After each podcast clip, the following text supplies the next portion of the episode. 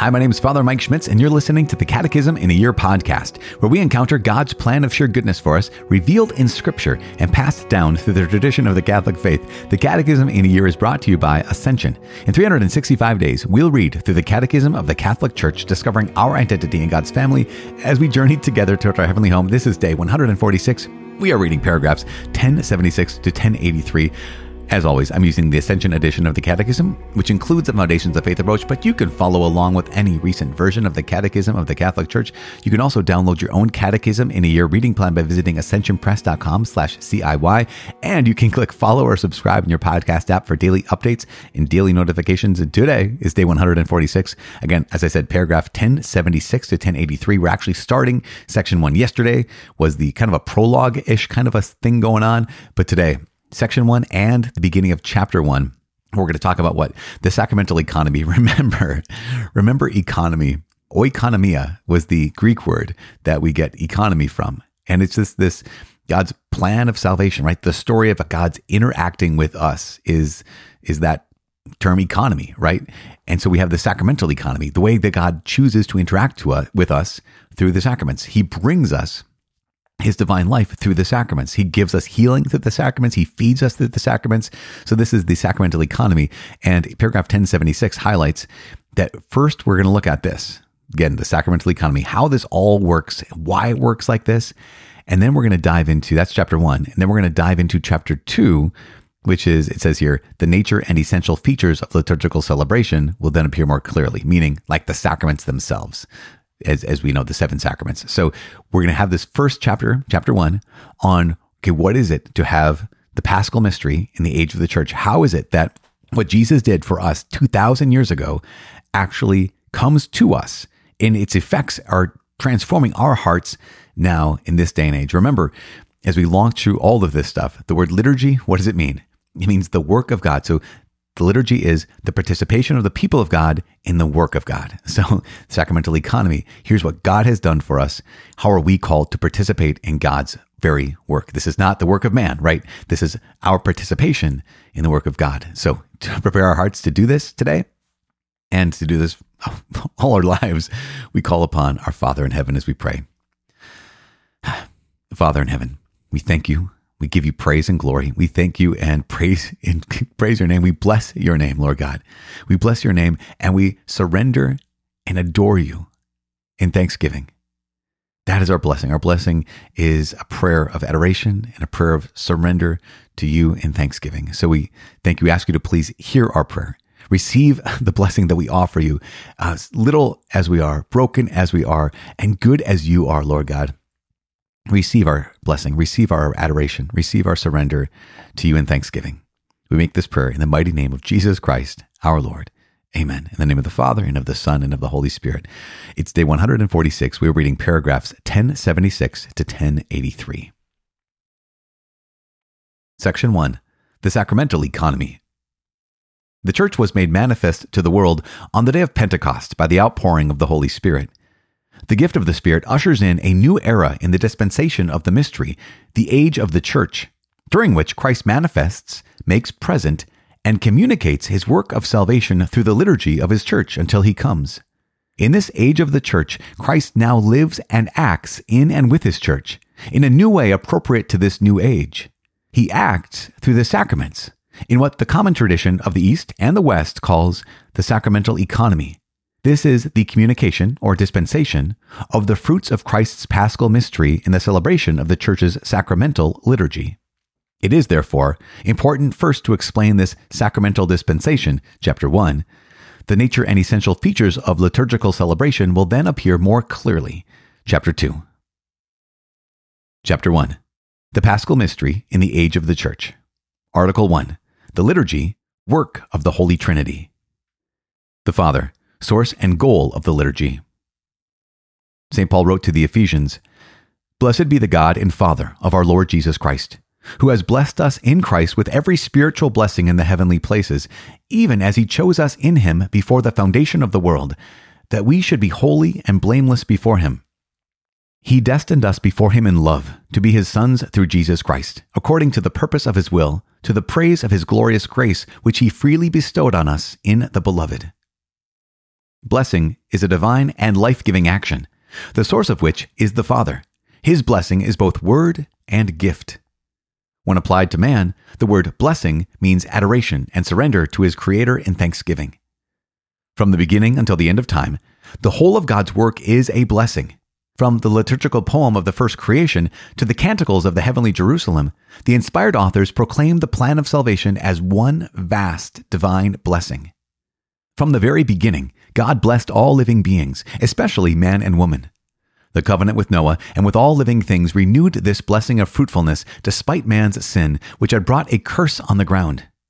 But with Abraham, the divine blessing entered into human history, which was moving toward death, to redirect it toward life, toward its source. By the faith of the Father of all believers who embraced the blessing, the history of salvation is inaugurated. The divine blessings were made manifest in astonishing and saving events the birth of Isaac, the escape from Egypt, Passover and Exodus, the gift of the promised land, the election of David, the presence of God in the temple, the purifying exile, and return of a small remnant. The law, the prophets, and the Psalms, interwoven in the liturgy of the chosen people, recall these divine blessings and at the same time respond to them with blessings of praise and thanksgiving. In the Church's liturgy, the divine blessing is fully revealed and communicated. The Father is acknowledged and adored as the source and the end of all the blessings of creation and salvation. In His Word, who became incarnate, died, and rose for us, He fills us with His blessings. Through His Word, He pours into our hearts the gift that contains all gifts, the Holy Spirit. The dual dimension of the Christian liturgy as a response of faith and love to the spiritual blessings the Father bestows on us is thus evident. On the one hand, the Church, united with her Lord and in the Holy Spirit, blesses the Father for his inexpressible gift in her adoration, praise, and thanksgiving.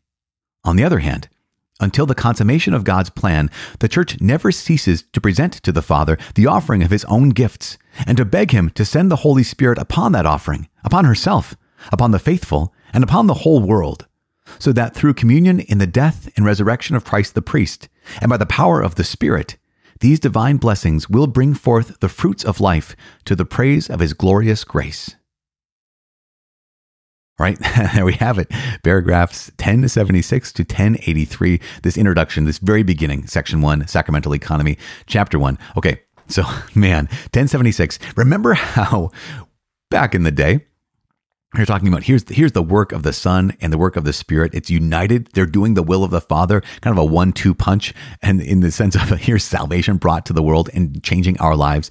Paragraph 1076 highlights this and highlights the fact that here we are in the age of the church. Goes on to say the gift of the Spirit ushers in a new era in the dispensation of the mystery. And this is the thing. This is the age of the church, where Christ manifests, like reveals, right, and it makes present and communicates his work of salvation through the liturgy of his church until he comes. So, ha, man, in right now, as we're living, Jesus, he now lives and acts in and with his church through the sacraments.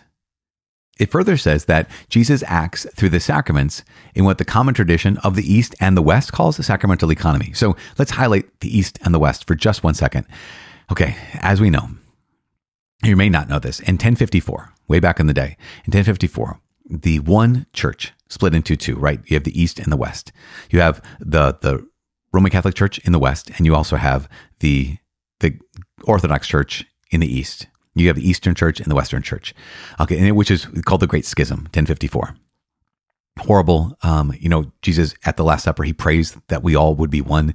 And here's this one example of the church experiencing the brokenness of its members. And so the church actually breaks, right? The Great Schism.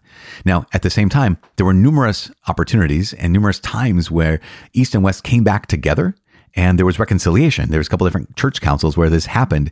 And so because of that, we have, yet we still have East and West. But we also have Eastern rite or, or non, we'll say this like this.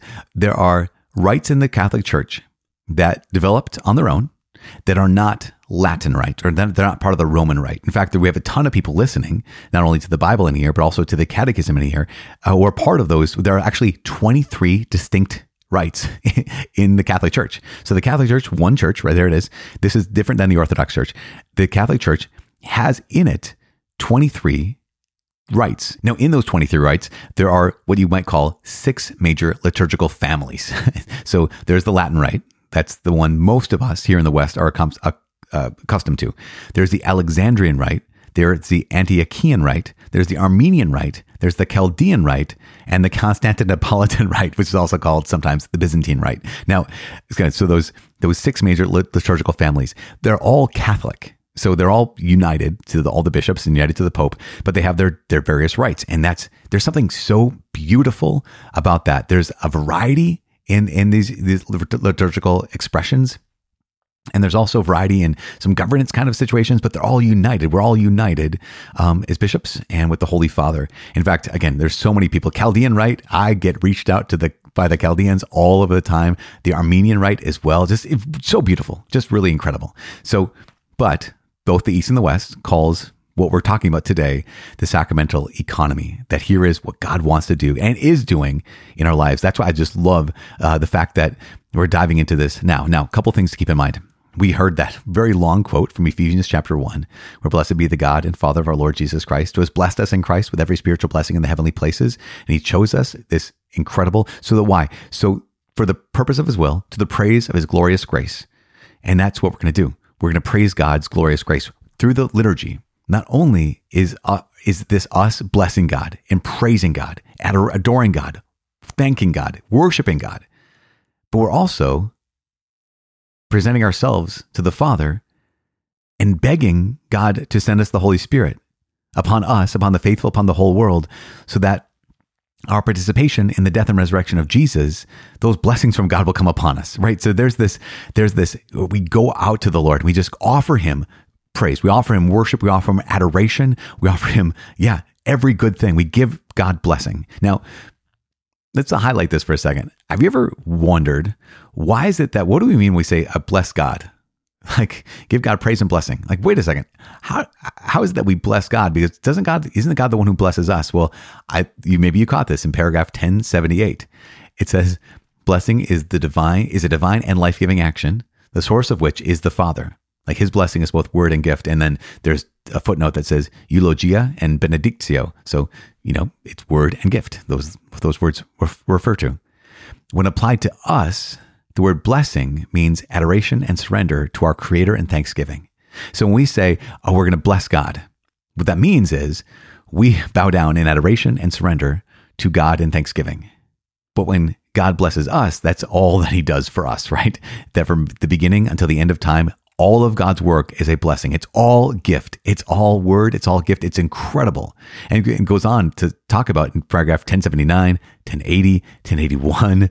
This here's the story that how God has blessed all living beings from the very beginning of Genesis, right? Every day, God makes something new and he says it's very good. He blesses through his very word, blesses the, blesses the day and blesses man and woman. The covenant with Noah, all these blessings completely renewed and uh, the faithfulness of God revealed. It's just amazing. So when we apply the word blessing to man, it means us adoring and surrendering to our creator. But when blessing is applied to God, it's all of his gifts. All of his gifts and everything he gives us is a gift. So let's highlight this one more time and summarize that it'll be the very end, the very last thing we talk about today. Oh my gosh, you guys. I get I get too excited. We all know this. I am so sorry. I apologize. But it just there's something so beautiful about this dual dimension of the Christian liturgy highlighted in 1083. So, what's the dual dimension? On the one hand, here's the church united with Jesus and in the Holy Spirit. We bless the Father for his inexpressible gift when we adore him, praise him, thank him. Like he basically, when they offer, when we offer the Mass, what are we doing? We're offering up the great sacrifice of the Son to the Father, to the Father in the power of the Holy Spirit. So we're giving God every good gift He's given, every gift, the best gift He's given us, we're giving to Him. And also, we're uniting our hearts with what is the heart of the Son, right? The, the, the offering, the self offering of Jesus Christ. And we're just offering that to the Father in adoration, in praise, and thanksgiving. On the other hand, we are also presenting ourselves to the Father, and we're presenting to the Father his own gifts, right? When you give the Father your heart, you're giving him his own gift. When, when we give the Father the Eucharist and pre- lift it up through him, with him, in him, in the unity of the Holy Spirit, all glory and honor is yours, Almighty Father. We're presenting him with his own gift. We're presenting him with his own Son that he gave to us. And when we're doing that, we're also not only adoring and praising and blessing God, but we're also asking Him, begging Him to send the Holy Spirit upon us and upon all of us, upon the whole faithful and upon the whole world. So that as we participate and have communion with the death and resurrection of Jesus, those blessings will go out to the entire world. And so God is even more praised and God is even more glorified. Oh man, you guys, does that make sense? It just, oh my gosh, incredible. it's just bonkers. Tomorrow, we get to talk about, so today was obviously the Father, the source and goal of the liturgy. Tomorrow, Christ's work in the liturgy, which I'm, I'm telling you right now, uh, it's going to sound familiar in the sense of, yeah, that's right. Christ continues to work in the liturgy. And then the next day, guess Yep, the Holy Spirit in the liturgy. And so we're going to dive deeply into that. Oh my gosh, you guys, what a what a gift of a day and what a gift of a life to be able to be alive in the age of the church where Jesus continues to come to us, continues to sanctify, redeem us, heal us, forgive us, and feed us through his sacraments. So just yeah, to the praise of the Father and uh, for our salvation. Oh my gosh.